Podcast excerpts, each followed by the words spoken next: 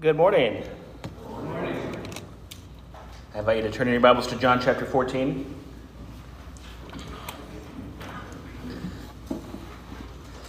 Also wanted to take a moment, I hope I don't embarrass them, to acknowledge some dear friends of Carrie's and mine who were visiting us, the Schindler family from Minnesota. When I moved to Minnesota, which was five years ago this week, uh, I stayed with them for a month uh, when I was finding a place to live. And when Carrie moved to Minnesota, which was four years ago this week, um, she also stayed with them for a couple weeks before she found a place before we got married. And um, definitely some of our first friends as a couple, and just very, very dear to Carrie and I. They were traveling through and uh, stayed with us last night. And with all the time that we spent in their home, it was uh, fun to have them at our house last night. And so just wanted to acknowledge them and how much they've always meant to Carrie and I. Uh, John chapter 14. By the way, I also told them that we always have this backdrop behind me. Um, um, it's amazing how they captured the Cista Park skyline for VBS. Uh, and as Steve said a moment ago, certainly please be praying this week for VBS. Uh, for everybody who's volunteering in VBS, thank you in advance. Um, you know, it, such a great way to serve the community and something that, being still pretty new to this community, uh, p- other people from town, other people from other churches would ask me about, you guys doing VBS this year? Doing VBS this year? And so I know it's very much appreciated in town that we do it, and uh, I know it's going to be, be a great week. Uh, John chapter 14 is where we'll be. I actually decided to cut the passage a couple verses shorter than what's in the bulletin. Uh, we'll be in verses 15 through 21. If you love me, you will keep my commandments. And I will ask the Father, and he will give you another helper to be with you forever. Even the Spirit of truth whom the world cannot receive because it neither sees him nor knows him. You know him, for he dwells with you and will be in you. I will not leave you as orphans, I will come to you. In a little while, and the world will see me no more, but you will see me. Because I live, you also will live. In that day, you will know that I am in my Father, and you in me, and I in you. Whoever has my commandments and keeps them, he it is who loves me. And he who loves me will be loved by my Father, and I will love him and manifest myself to him. Would you pray with me? Our Heavenly Father, we again thank you for the opportunity and joy and privilege to come together to worship you through prayer, through song, through the preaching of your word. Lord, and as we do that week by week, may we be edified and strengthened by that. And ever increasingly pointed to you, Lord. Lord, we pray for our time in your word today that it would be faithful to your word. And Lord, we do pray especially for VBS this week. Lord, we pray for the opportunity to minister to the kids from this church and to minister to kids from the community and surrounding area, from other churches or who don't have a home church, to be able to share biblical truth with them this week. And so we pray for that. And we pray that you would use that in their hearts and lives, Lord, to point them to you. In Jesus' name, amen. Before I get started, I also want to mention I talked to uh, June and Ruby this week, and uh, they just wanted to pass along their love to the church, and they just appreciate you all so much, and uh, they wanted me to say hi for them. I was reading this week in 2019, Merrill Lynch and AgeWave did a survey of Americans over the age of 55 about end of life planning. And 45% of those over the age of 55 did not have a living will. And when it came to having a living will, an advanced directive on end of life decisions, and a power of attorney, that applied to just 18% of people. Now, some might think, well, those legal affairs aren't as relevant to everyone. That may be, but in the survey, nearly half, 43%, expressed concern that they lacked an advocate to look out for their interests at the end of their lives. Planning for the end is not an enjoyable task. And on the night before he was to go to the cross, Jesus was telling his disciples of the provision that he was going to make for them when he was gone. He knew the agony and torture that awaited him. But here he is thinking about the disciples. He was going away to the Father, but Jesus told the disciples that he would not leave them as orphans. And in this passage this morning, we'll talk about two provisions which Jesus made for the disciples the promise of the Holy Spirit and the promise of his own return. Ultimately, this passage is robustly Trinitarian, as we see all three persons, the Father, the Son, and the Holy Spirit, all working in the process of salvation. And with that, we'll jump into our passage this morning, beginning in the first part, the promise of the Holy Spirit.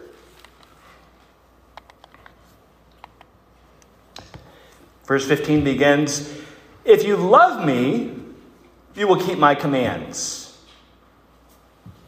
Between our passage this morning and the following passage in John, there are three times when Jesus will tie obedience to him with love for him. And the next several verses all hinge on this if statement in verse 15. But what does it mean to keep his commands? Certainly, there are ethical commands that Jesus gives. There are commands to love God and to love our neighbor. And it will also include the commands to ultimately have faith and believe in Jesus. Something that's interesting to note about this verse, D.A. Carson points this out, that this is actually the first time in the Gospel of John where Jesus has called the disciples to love him. Jesus has talked about love for the Father and the Father's love for him and for us. Jesus has talked about the disciples need to love each other and his love for the disciples. And he's talked about the importance of loving God and he's talked about eternal life. But here he talks about the importance of loving him. And love results in keeping his commands. Truly knowing Jesus, truly getting what the gospel is, results in a life that is changed by the gospel. And so, as a result of verse 15, Jesus continues speaking. Verses 16 and 17, he says, And I will ask the Father, and he will give you another helper to be with you forever, even the Spirit of truth, whom the world cannot receive, because it neither sees him nor knows him. You know him, for he dwells with you and will be in you. I alluded to this in the beginning, but Consider the Trinitarian theology of this passage. You have the Son saying that he will ask the Father to give the Spirit. In verse 16, Jesus says that he will give another helper. The ESV uses the word helper. It comes from the Greek word paraclete. And the way the word is translated varies a bit, quite a bit, in English translations. The ESV, the NASB, and the New King James all say helper. The Old King James says comforter. The NIV and NLT both say advocate. The Christian Standard Bible says counselor. The Message Bible says friend, which is what the message would say. It's such a rich and multifaceted term that I think English translations sometimes struggle to capture the full meaning of the word. In a sense, all of those translations are right because they all capture different aspects of what it means. The Paraclete, the Spirit, is all of those things. He is our helper, comforter, advocate, counselor, and friend. And so instead of talking about which of those words works best, I think it's helpful to take just a moment to get a sense of how the word is used in the Bible and to allow that to paint a picture of what the paraclete, the helper, does. Also, it's worth noting that Jesus says, another helper. And that's because Jesus, too, is a paraclete. Paraclete is not the Greek word for Holy Spirit. Again, it means helper, helper, comforter, advocate. Jesus is the first paraclete. And it is the Spirit who is the second paraclete, who will come after Jesus has gone. The Greek word paraclete is used four times in the Gospel of John and once in 1 John chapter 2 verse 1, and those are that is the extent of its usage in the entire New Testament.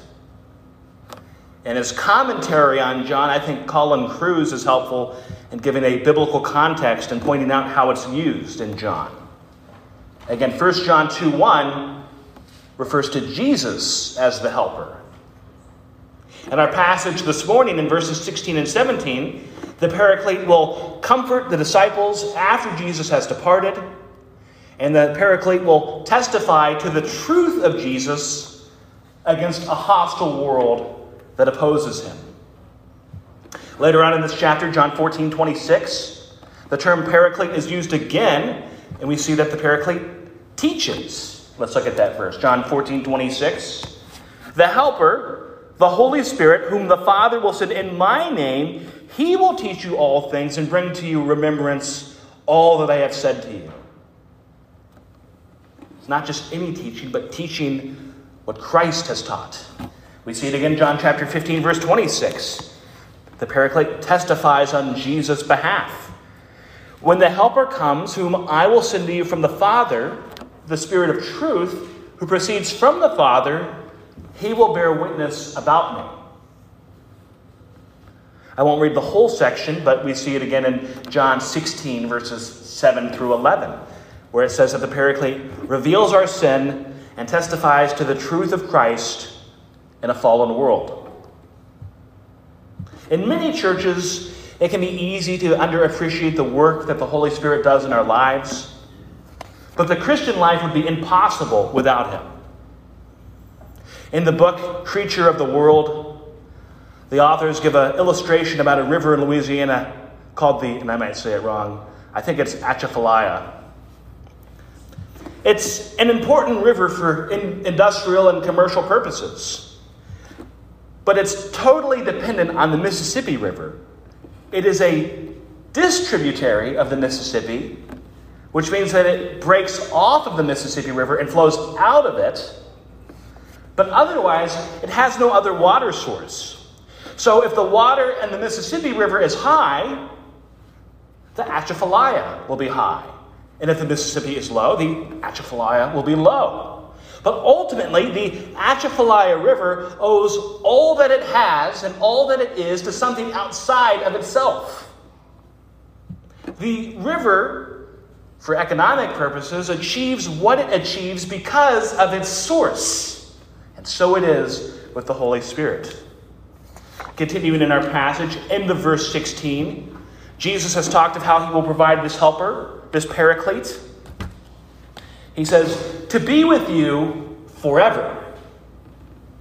Jesus had an earthly ministry that lasted for a finite amount of time. It was short, about three years.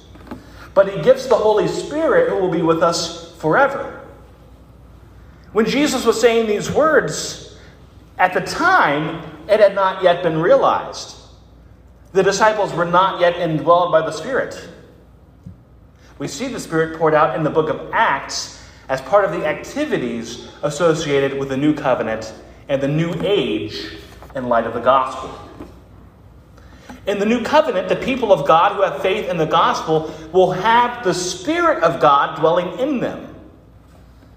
And so when Jesus says in verse 15, If you love me, you will keep my commands, the reason why that is ultimately true is due to the work of the Holy Spirit love for Christ, obedience to Christ, and the Holy Spirit all work together.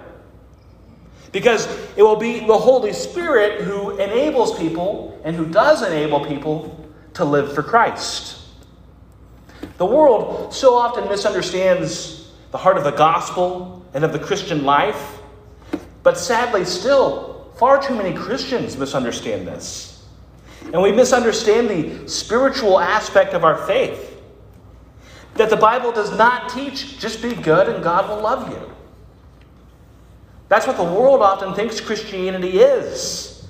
And again, too many Christians think that way. Strive to be good enough. But that is exactly what the gospel is not. We are saved by grace. But for a person who truly has faith, they have the Spirit and to have the Spirit is to have the Spirit working in you. And it is that which results in a life that is changed by the gospel. So, do you see the difference? because it is subtle. Christianity is not you be good enough so God will accept you. It's that you're not good enough. But on the merit of Christ, God will accept you. And for the person who truly has faith in Christ, they have the Spirit, and it is the Spirit who works goodness through them from the inside out. So we are not saved because of our own goodness, but to have a life that is unaffected by the gospel shows a person who doesn't truly believe in the gospel. And that is why Jesus says, If you love me, you will keep my commands. Because in the new covenant, the time that we're in now, true love for Jesus is in the Spirit. The Holy Spirit has a ministry which carries on the work of Christ. Without the Spirit, the river dries up. It is by the Holy Spirit that we are born again when we have faith in Christ. The Holy Spirit teaches us and points us to righteousness. The Holy Spirit bears fruit in our lives, which enables us to live according to the virtues and values exemplified by Christ love, joy, peace, patience, kindness, goodness, faithfulness, gentleness, self control. The Spirit equips us with spiritual gifts to use in order to serve God and to build His kingdom. And the Spirit convicts us of sin while also working in us to sanctify us and transform us to a greater and greater love for God, love for the things of God, love for the righteousness and holiness of God, among many other things. Jesus has talked about following him, following him, giving the Spirit. But in our passage, he next starts to talk about how the world does not receive him nor know him. Verse 17, where he says, Even the Spirit of truth, whom the world cannot receive because it neither sees him nor knows him. This week I saw a video online of an atheist had posted, and I was talking about the gospel with some of the people in this group. Probably not the most constructive time, but it really struck me the things that people were saying. And it was interesting to me the disdain that some of the people in this comment section had for the gospel. Truly, as Paul says in 1 Corinthians 1:18, the cross is foolishness to those who are perishing. People claim that man can be good and is good, and that it is God who is bad for judging humanity. That it is not humanity that is fallen, but that it is God who made the wrong decisions, made the mistakes of creating the world how it is. That's on God, not man, not our sin. That if God were truly good or truly powerful, he would have done X differently or Y or Z differently. He would do different things, putting ourselves in the judgment seat. That it is not humanity that is sinful and prideful, but it's God who's narcissistic by wanting us to worship Him. The gospel is either the greatest news you've ever heard, or it is foolishness. It is offensive. In 1 Corinthians chapter 2, Paul talks about the natural man and the spiritual man. 1 Corinthians 2:14, he says, "The natural person does not accept the things of the Spirit of God, for they are folly to him, and he is not able to understand them because they are spiritually discerned. Jesus talks of how the world does not understand the Spirit, doesn't know the Spirit. And so when Jesus says, You know him, for he dwells with you and will be in you, in one sense, the disciples are already acquainted with the Spirit because they have Jesus. And the works of the Father and of the Son and of the Spirit are intimately tied together. Jesus in his ministry is anointed by the Spirit. That is what it means when he says that the Spirit dwells with them. And while the Spirit dwells with them in the ministry of Jesus, later, and it's the age that we live in now, the Spirit will be in them.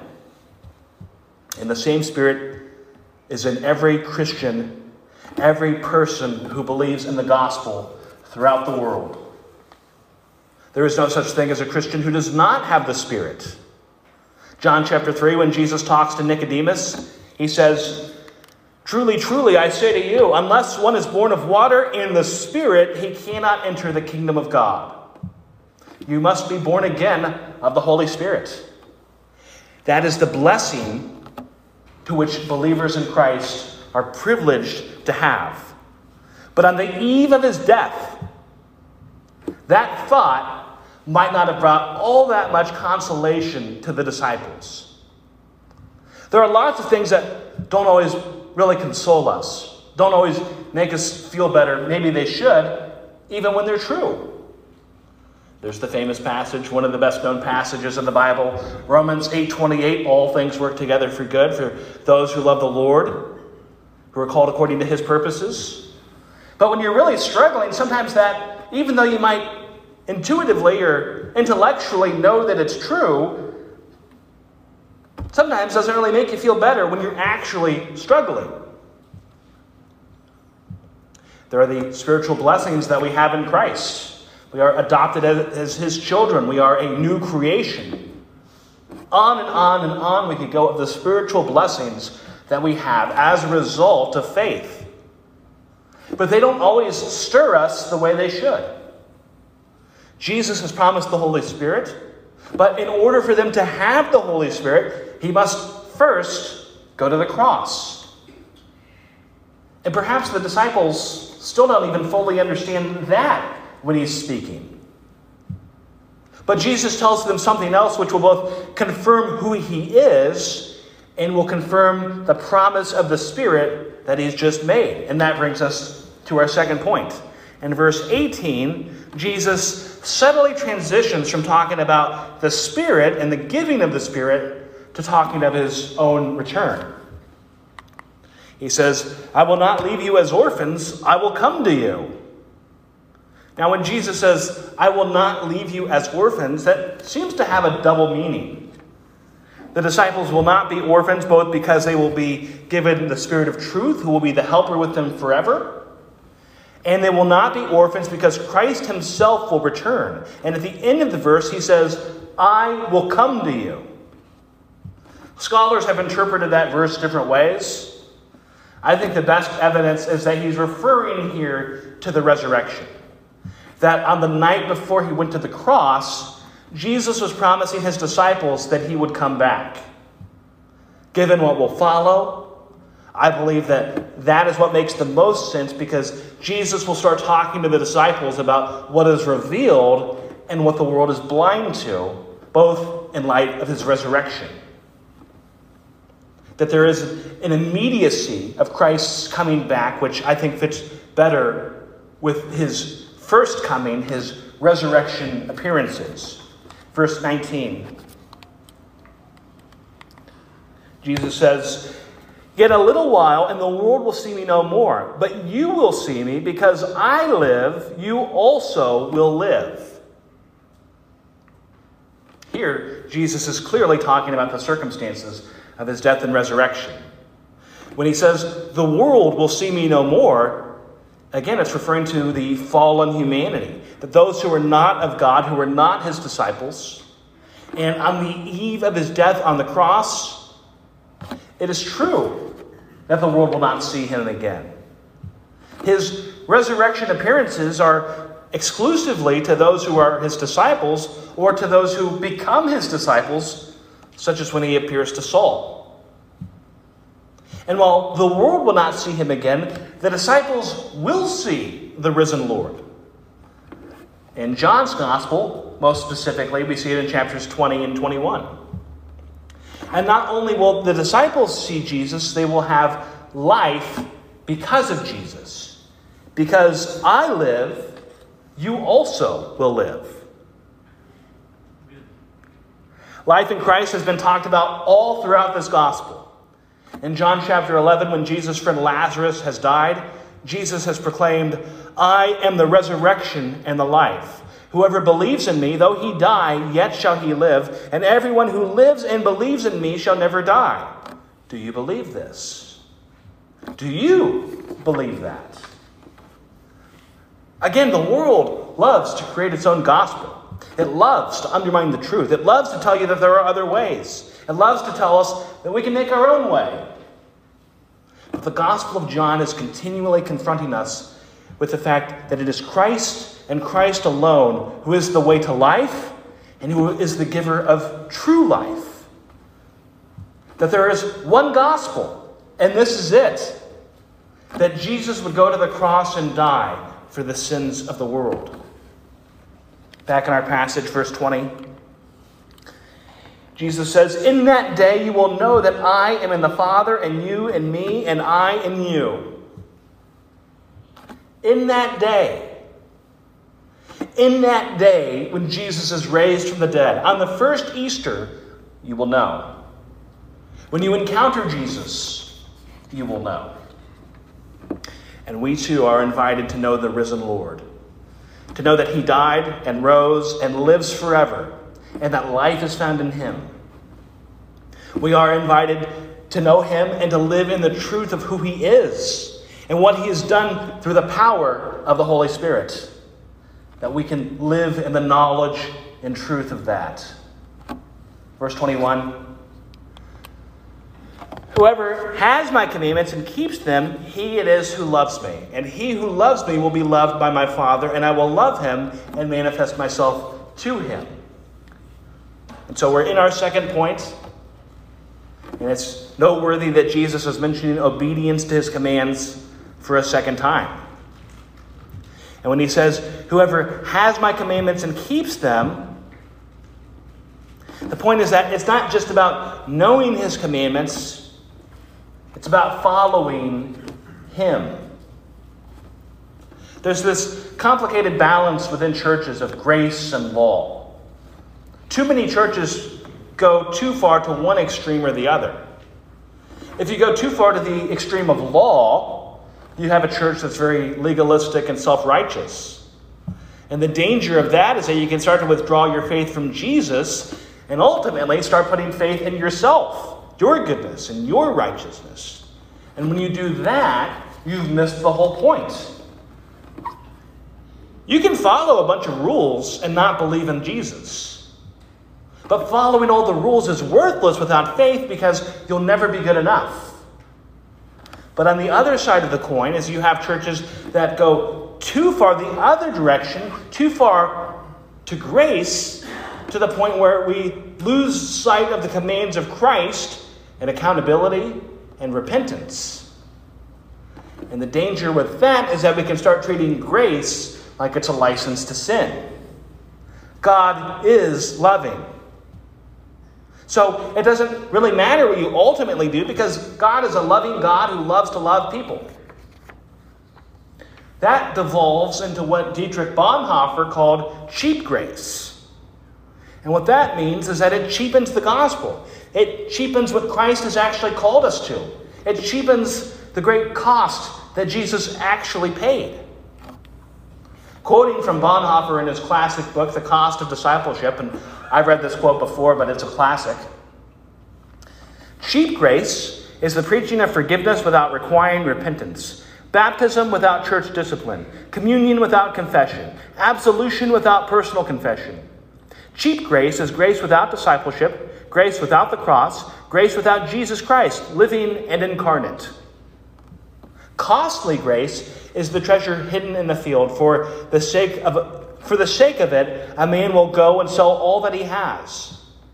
It is the pearl of great price to buy that which the merchant will sell all his goods. It is the kingly rule of Christ, for whose sake a man will pluck out his eye, which causes him to stumble. It is the call of Jesus Christ at which the disciples leave his nets and follow him. Costly grace is the gospel, which must be sought again and again, the gift which must be asked for, the door at which we must knock. Such grace is costly because it calls us to follow, and it is grace because it calls us to follow Jesus Christ. It is costly because it cost a man his life, and it is grace because it gives a man the only true life. It is costly because it condemns sin, and grace because it justifies the sinner. Above all, it is costly because it cost God the life of his Son. You were brought at a price. And what has cost God much cannot be cheap to us.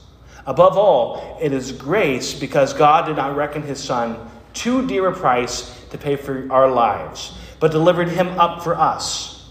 Costly grace is the incarnation of God. End quote. We need balance between the two. Now, it's interesting in this passage, and I think the key to balancing this is found in our passage, and we'll close with this point. Let's look again.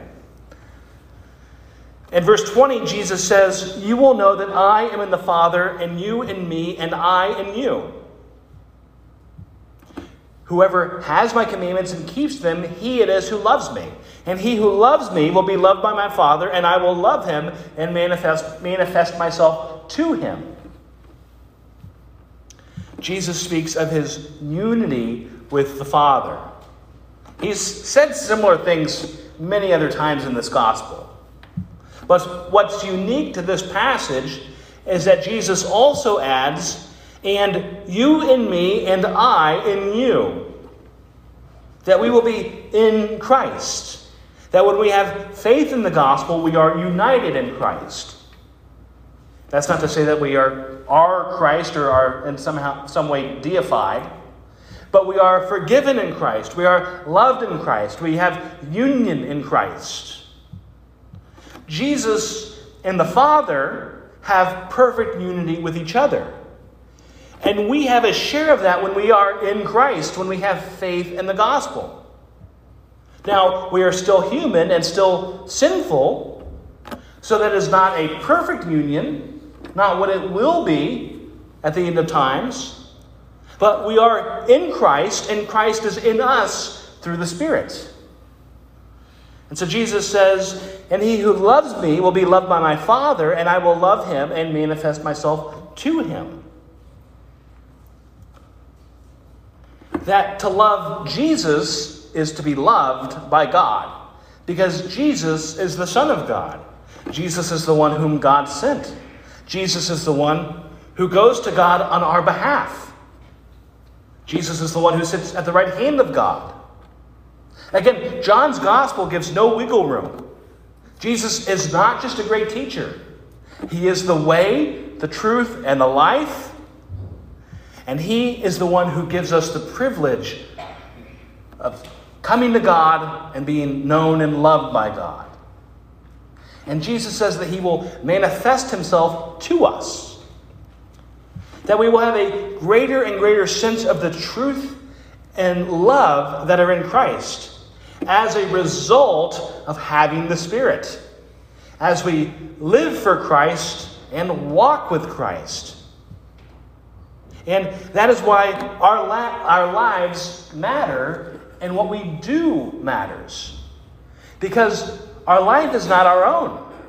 When we truly know Jesus, when we truly love Jesus, Jesus changes us from the inside out. True faith creates a new person who can never again be the same. And the world does not understand that message. Again, the world thinks Christianity is just a guy telling people to be good and mocking that because you should know that already. Christianity is living a new spiritual life in Christ to the glory of God. And because we're still finite people in a fallen world, we will do that imperfectly. And the good news is that there is grace when we fail. But the costly grace of the gospel is that Jesus calls us to live for who he is, to live in the knowledge of the price that he paid for our forgiveness. And that is either beautiful to you or detestable. It is either the wisdom of God or it's an absurdity. But what is it to you? Is it the bedrock upon which to build your life? And it is, is it what is shaping your life? Would you pray with me?